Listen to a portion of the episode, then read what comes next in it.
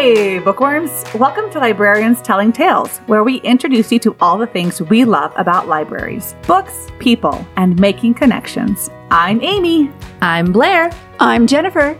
In today's episode, we're going to chat about hidden gems, authors and books that get lost amongst the popular, but deserve a chance to be read and loved. Also, we're going to talk about what happens when those book gems don't find a reader. So let's just start off by saying we order a lot of books. Yes, we do. We're always looking at professional journals. We're reading review sites. We're listening to our patrons, and we order a lot of books. And some of those books just don't move, right? They don't find an audience, unfortunately. It's tough, but it is true. So what do we do when we are looking at these books that aren't moving? We have to make some decisions. And sometimes when I see those books that have not moved, I think, oh my goodness, this is a beautiful book. It's a book I've read and I feel like it needs to find a reader and I need to find someone. So we talk about those books and how we can rescue them. Right. Give them a second chance. Absolutely. Well, and I think part of the reason it's so difficult these days is because when we had the pandemic, we were closed for part of that. And so much of the collection circulates better when you can see them, when you can hold them, when you can flip through the pages. So our circulation stats are a little bit different than they used to be. And it's harder to decide what should stay and what should go because maybe it also only came out in 2020 or 2021. When did it have a chance? It's trying to find those books for me and rescue them and however I can match them with a reader. Absolutely. I think too, I mean, during the pandemic, but also just in my own reading life, like I have turned to my Kindle more just because I can load a whole bunch of books before I go on vacation and then read them. And so I'm not always checking out the physical item, which then that affects its circulation, right? So it's statistics on how well it's circulating, if it checked out in the last couple of years, all of that might be skewed from the pandemic, from a lot of us using ebooks and e-audiobooks and things of that nature. So that does have an impact. And another reason I think books don't always move is because our young readers get stuck in their genres. They love the Percy Jacksons and the Harry Potters, and they love those worlds, and they're hesitant to leave those worlds. And that makes it difficult for other books to have a chance. So it's up to us to rescue those books and display them and talk them up with our school groups, with many patrons that come through and visit our desk and ask us questions. To share with them those other books that aren't moving, but are so worthy of being read. Absolutely. I just did that sneakily with a school group the other week. There was a really beautiful graphic novel that we ordered because it was an award winner, but it was translated from another language, and it was Finnish folklore. The title is Oksi, and I'm going to butcher her last name. It is Mari Ahukoiva. Anyway... It's a really gorgeous, it's illustrated in a pastel style. The colors alternate between almost black and white and total vibrancy. And it wasn't getting attention. It wasn't getting any notice. It had not circulated hardly at all. And it's a pretty new book. But we had an older school group come through and I had grabbed a little selection of books from the Teen Zone and books from our collection down here. And I was talking them up. That book went out unchecked out. And I'm hoping that more than one kid's going to want to read it from that. Because I think that book is beautiful. I think that's why so many authors in their acknowledgments at the end of the books thank booksellers and librarians because of what you just did. We have to really hand sell some of these books and give them a chance because the kids aren't going to know about them. So yay you for doing that. I think this underscores why librarians are so important. Yes! Absolutely. And why we love Reader's Advisory. It's such a great part of our job as youth librarians. But the truth is, there are so many books being published, and we see books coming constantly. So there's a real competition for an author to get his or her book read. And we can't possibly shelve them all, where there's not space. And realistically, some reads don't necessarily fit the interests of our community. I mean, not every kid around here wants to read about a big city story with all of these crime detective kind of things. Like, not everybody wants to read those. They take a very specific audience, and sometimes we don't have them. One of the issues I've had to overcome and learn early on is something that one of my librarian colleagues years ago told me. We're not a repository. mm-hmm. because I'm a book collector. I have so many books at home, but the library has to move books through. We do not store books. We're not a museum. We have to have books that are fresh, that are current, that are wanted, beloved. And so we do have to make decisions and move those books through.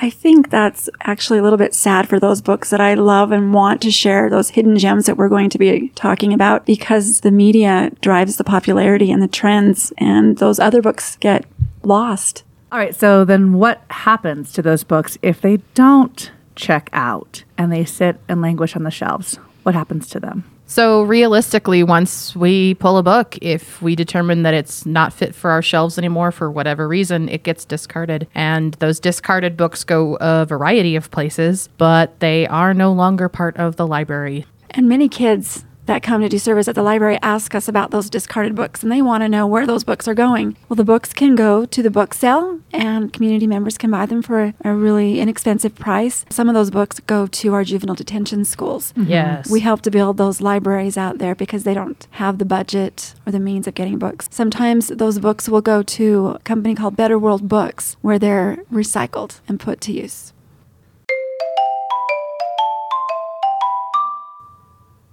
So what are some of those hidden gems that you'd like to discuss? What I have a tendency to do that's naughty is that when we're going through and we're looking at potentially having to weed things from the collection, I start being like, well, maybe I want to read that one. Oh, well, this book has merit. I'm going to keep this one. And then I end up with this huge pile. Okay, it's not as huge as the piles of when I take things from the new shelf. Because when we turn things from new shelf to regular collection, I'll go home with like 10 books. But it is a fair number of books. And one that I read that I thought, why is this not circulating? And it's like, oh, nobody found out about it. It came out during the pandemic. That's why. It's Verona Comics by Jennifer Dugan. And it is a retelling of Romeo and Juliet, which I know they're always done. But this one is so cute. It's done with these warring comic book empires. So our Juliet is, her mother is the owner of a small indie comic book store, and they have this one specific extraordinarily popular series that is like the indie bestseller. And then at a big Comic-Con, she meets this dashing, mysterious boy who happens to be the kicked around, not real loved son of the mega boss of the competing corporation who's been trying to buy out her mom's company. So it really gets a little interesting, and there's a lot of family dynamics in there. There's some mental health issues in there. And I think it kind of expands the potential of what a retelling of Romeo and Juliet can be, because it's also really grounded in kind of a more of a reality. And I'm hoping I can find the right teen to put that in the hands of, because it's really fun. Do you think that would be a good book to recommend to the 6th, 7th grade group that comes to our library? Definitely could be. Is it in the teen area or the kid area? It is. It's in the teen area. That's the area that I drew a lot of my hidden gems from.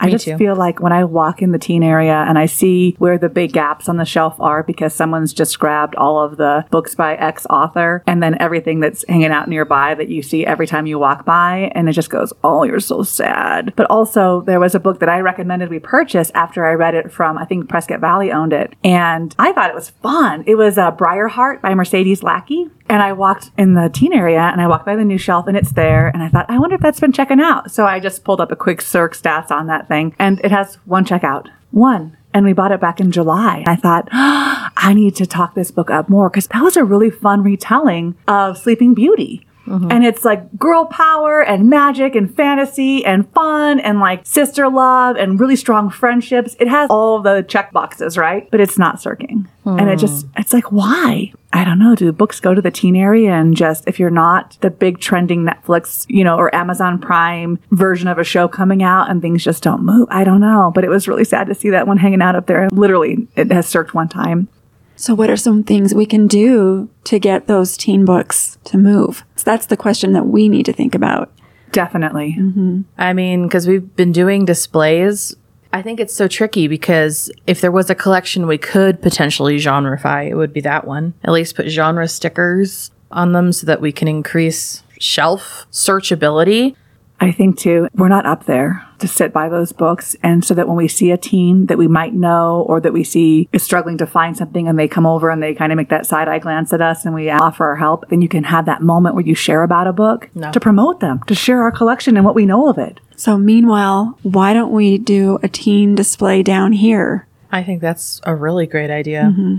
Yeah. Because we hand sell books all the time down here. I was just going to say that The Screaming Staircase, it's an old series. And I read it several years ago, and I loved it so much, I just kept talking about it. And then I put it in a book club. And now it is constantly checking out. It takes effort. Mm-hmm. Oh, and yeah. It takes the right teenagers. But once the teens glom on to a book and they love it, then they recommend it. And then it's like a tidal wave. And those books will start checking out. But it's a lot of work. One of the things that I struggle with is that some of the books that I super duper love, particularly in the middle grade section, these very important, awesome, well-written books, they have really heavy content. Heavy content books are hard to recommend because you have to really know who you're recommending them to, but they're not stuff that kids find easily on their own, even if they need them. One of the books that I read in the last year that was shocking to me how low of its circulations were was How to Become a Planet by Nicole Melaby, and it's down here in our youth fiction section, and it deals with a young girl who's in 6th grade. She has severe feelings of depression. She can't get out of bed, and this is not something that is a unique situation. This is a situation where there are kids who need to have books like this in their hands, who need to know that sometimes this is what they're feeling and this is why, and they may never have connected those dots on their own. And so I feel like this book is really important, but how do you recommend that to somebody? How do you get it out there in a way that kids who need to have access to it will find it? That's the tricky part. Sorry, I brought us all down. No, I agree, because when I looked at the books that I really enjoy and want to recommend and are not circulating, it's because their content is difficult or the writing is just at a higher level than what a lot of the kids that come through here want to read. They want something easy, fast-paced, adventurous. So finding the right person to recommend the book to. And when you were talking, it made me think of the book that I really enjoy. It's called Playing for the Commandant by Susie Vale. Mm-hmm. I love that, but it's a hard book to, it's about the Holocaust and about a 15-year-old girl who was a piano genius, a prodigy, living in Hungary, getting ready to go to conservatory. The Nazis came, took her because her family is Jewish, and they put her in Auschwitz. And she played for the commandant when the commandant of this particular camp knew her talent, and she had to make the hard decision to play for him so she could provide for her sister and her mother at the expense of being ridiculed and ostracized by the other campmates. They thought she was a traitor. Mm-hmm. It's a lovely story, but it's hard content, and it's not one I can always recommend to people, but it's a good book. It's one of those I have in my back pocket waiting for the right moment when a reader comes through and is looking for it. I haven't had the opportunity lately to recommend it. What about you, Amy? What are your hidden gems? What kind of content do they have? Well, a lot of books that I read and did check the circs, and they have low checkout rates, also had difficult topics, things that are very much in the news right now. I'm thinking of A Friend Divided by Ernesto Cisneros. I just read Each Tiny Spark. It's an audiobook read by the author, Pablo Cartaya. I really enjoyed it. But those are really heavy books, and they're showing that kids have a voice and a choice, but you're reading for school for a project or for a book report, or if you're reading for pleasure, I don't know that those are the things that the kids are going to pick. And so it's on us to talk about them, but then it's like, well, I don't know you well enough to know if you're ready for this really strong, emotional, stretching novel. Because I stretched when I read A Friend Divided. I had to really think about some things, how I would handle a situation. And there are some tough things that kids go through that are not in my personal experience, but I don't know how to recommend them all the time. That's a hard part of Kids Readers Advisory. That is the struggle with realistic fiction, right? Like whether it's historical fiction or whether it's modern realistic fiction, these are books about kids who have experiences that kids are or have experienced. So yes, they're not pretty books as far as like what's happening in them isn't roses and sunshine and unicorns, but these are books that express real things that happen to real kids. And they're very valuable books. Absolutely. But it's really hard because parents want to have this like, I don't want anything bad to ever happen to you. So if you don't read about anything bad that ever happens to a kid, then you won't think that bad things happen to kids. But the problem is bad things do happen to kids. And the best way for them to get exposure to some of those is to read them in a book that has done the work of taking some of the pain out of it. These books are not written in a graphic graphic way that the books in the adult zone, or even some of the books for the older teens are written, these are written specifically for this audience. So even the things that occur in them are things that are occurring in a way that has already been thought of for their brains and for their emotions and for their mind.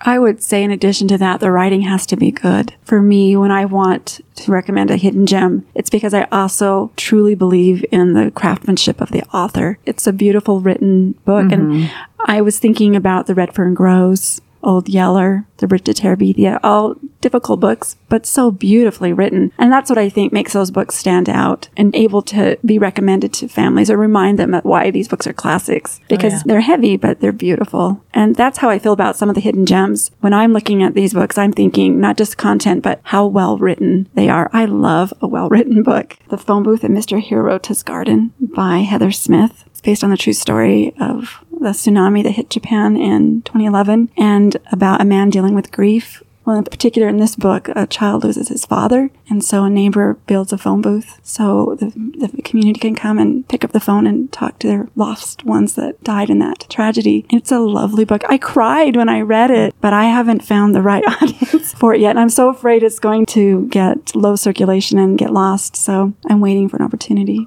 I think that reading about historical fiction where bad things happened to kids, there's something more palatable about that than bad things are happening to kids. Yeah. Alan Gratz is really gaining traction with the kids. He writes those historical fiction books. He pushes the envelope just a little bit, but not too much, but helping them see what's happening to other kids in other countries. And he wrote Ground Zero, which for kids today is historical, but September 11th is really seems like yesterday to me. But he gives them these wonderful characters in these historical settings that are very appealing. And those books are starting to become more popular with the kids. And I think it's because we recommend them as well. I think that honestly, you are 100% responsible for Alan Gratz's popularity in our library and our community. I think you had it in a Teen Battle of the Books competition. Mm-hmm. You read one for a book club. I think because of you talking about Alan Gratz so much, Steve read an Alan Gratz and then he brought it into book club. I think that you're truly responsible, and those would have been hidden gems because those are heavy books and those all live in kids in our collection down here. I think, too, on the line of recommending and even discovering a hidden gem, because it's all about what the kids don't know about yet, right? Is knowing more what does not circ and what has low circulations. But unless we know what those books are to know that they are hidden gems, because as soon as we read them and like them and we talk about them, and because they are well-written, they stop being hidden gems. But, like, pull a list and let's see what has super low circs. Have I read that? Should I read that?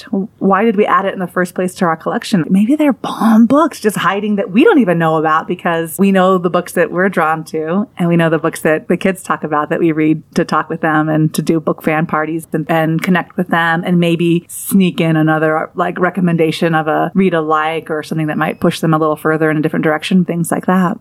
You can only read so many books in a year. But Amy, I think that's a great challenge. We should challenge ourselves to do that.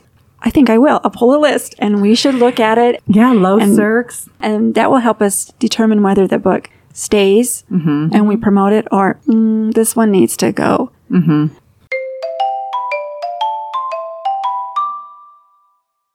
I have one hidden gem.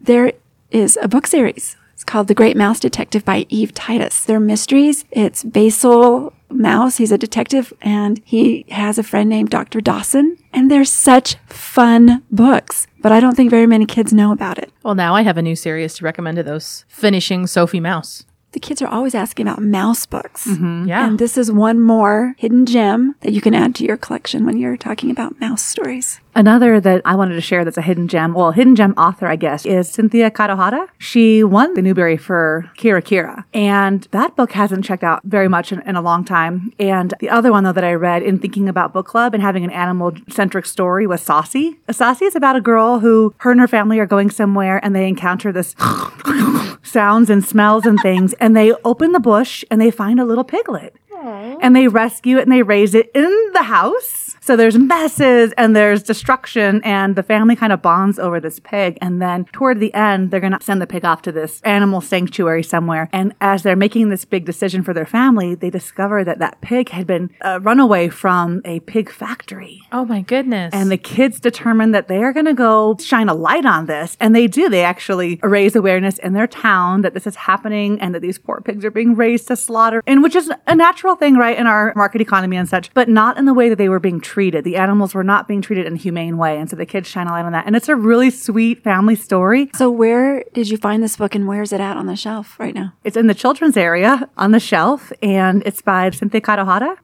I just finished a really cute YA romance that I feel like it just came in a glut of YA romances, and that's why it hadn't been read, and it's Fake It Till You Break It, Jen P. Nguyen. And it's very much in the vein of like Kissing Booth and all those other just sweet, adorable little hate to love romance. And it's nice to always have another one of those in your back pocket. Mm-hmm. We hope this episode inspires you to try a new book or author you hadn't considered before, and encourages you to ask your librarian for their hidden gem recommendations on your next library visit. This month, there were no Reader Raves called in to us, but if you want to be a part of Reader's Rave in the future, call us at 928-777-1490 and leave a message with your first name, your age, a book you love, and what you love about it. We can't wait to hear from you. Thank you for joining us today on Librarians Telling Tales. For a full list of the books shared in this episode, check the link in our podcast bio. Don't forget to subscribe to catch our next episode, where we'll talk about books and libraries with a special guest, as well as highlighting some of what we're reading right now. This podcast is supported by the Arizona State Library, Archives and Public Records, a division of the Secretary of State, with federal funds from the Institute of Museum and Library Services. We would also like to thank the City of Prescott, friends of the Prescott Public Library, and all our fabulous co-workers at Prescott Public Library. Be sure to like and subscribe to Librarians Telling Tales. And until next time, we'll see you in the library.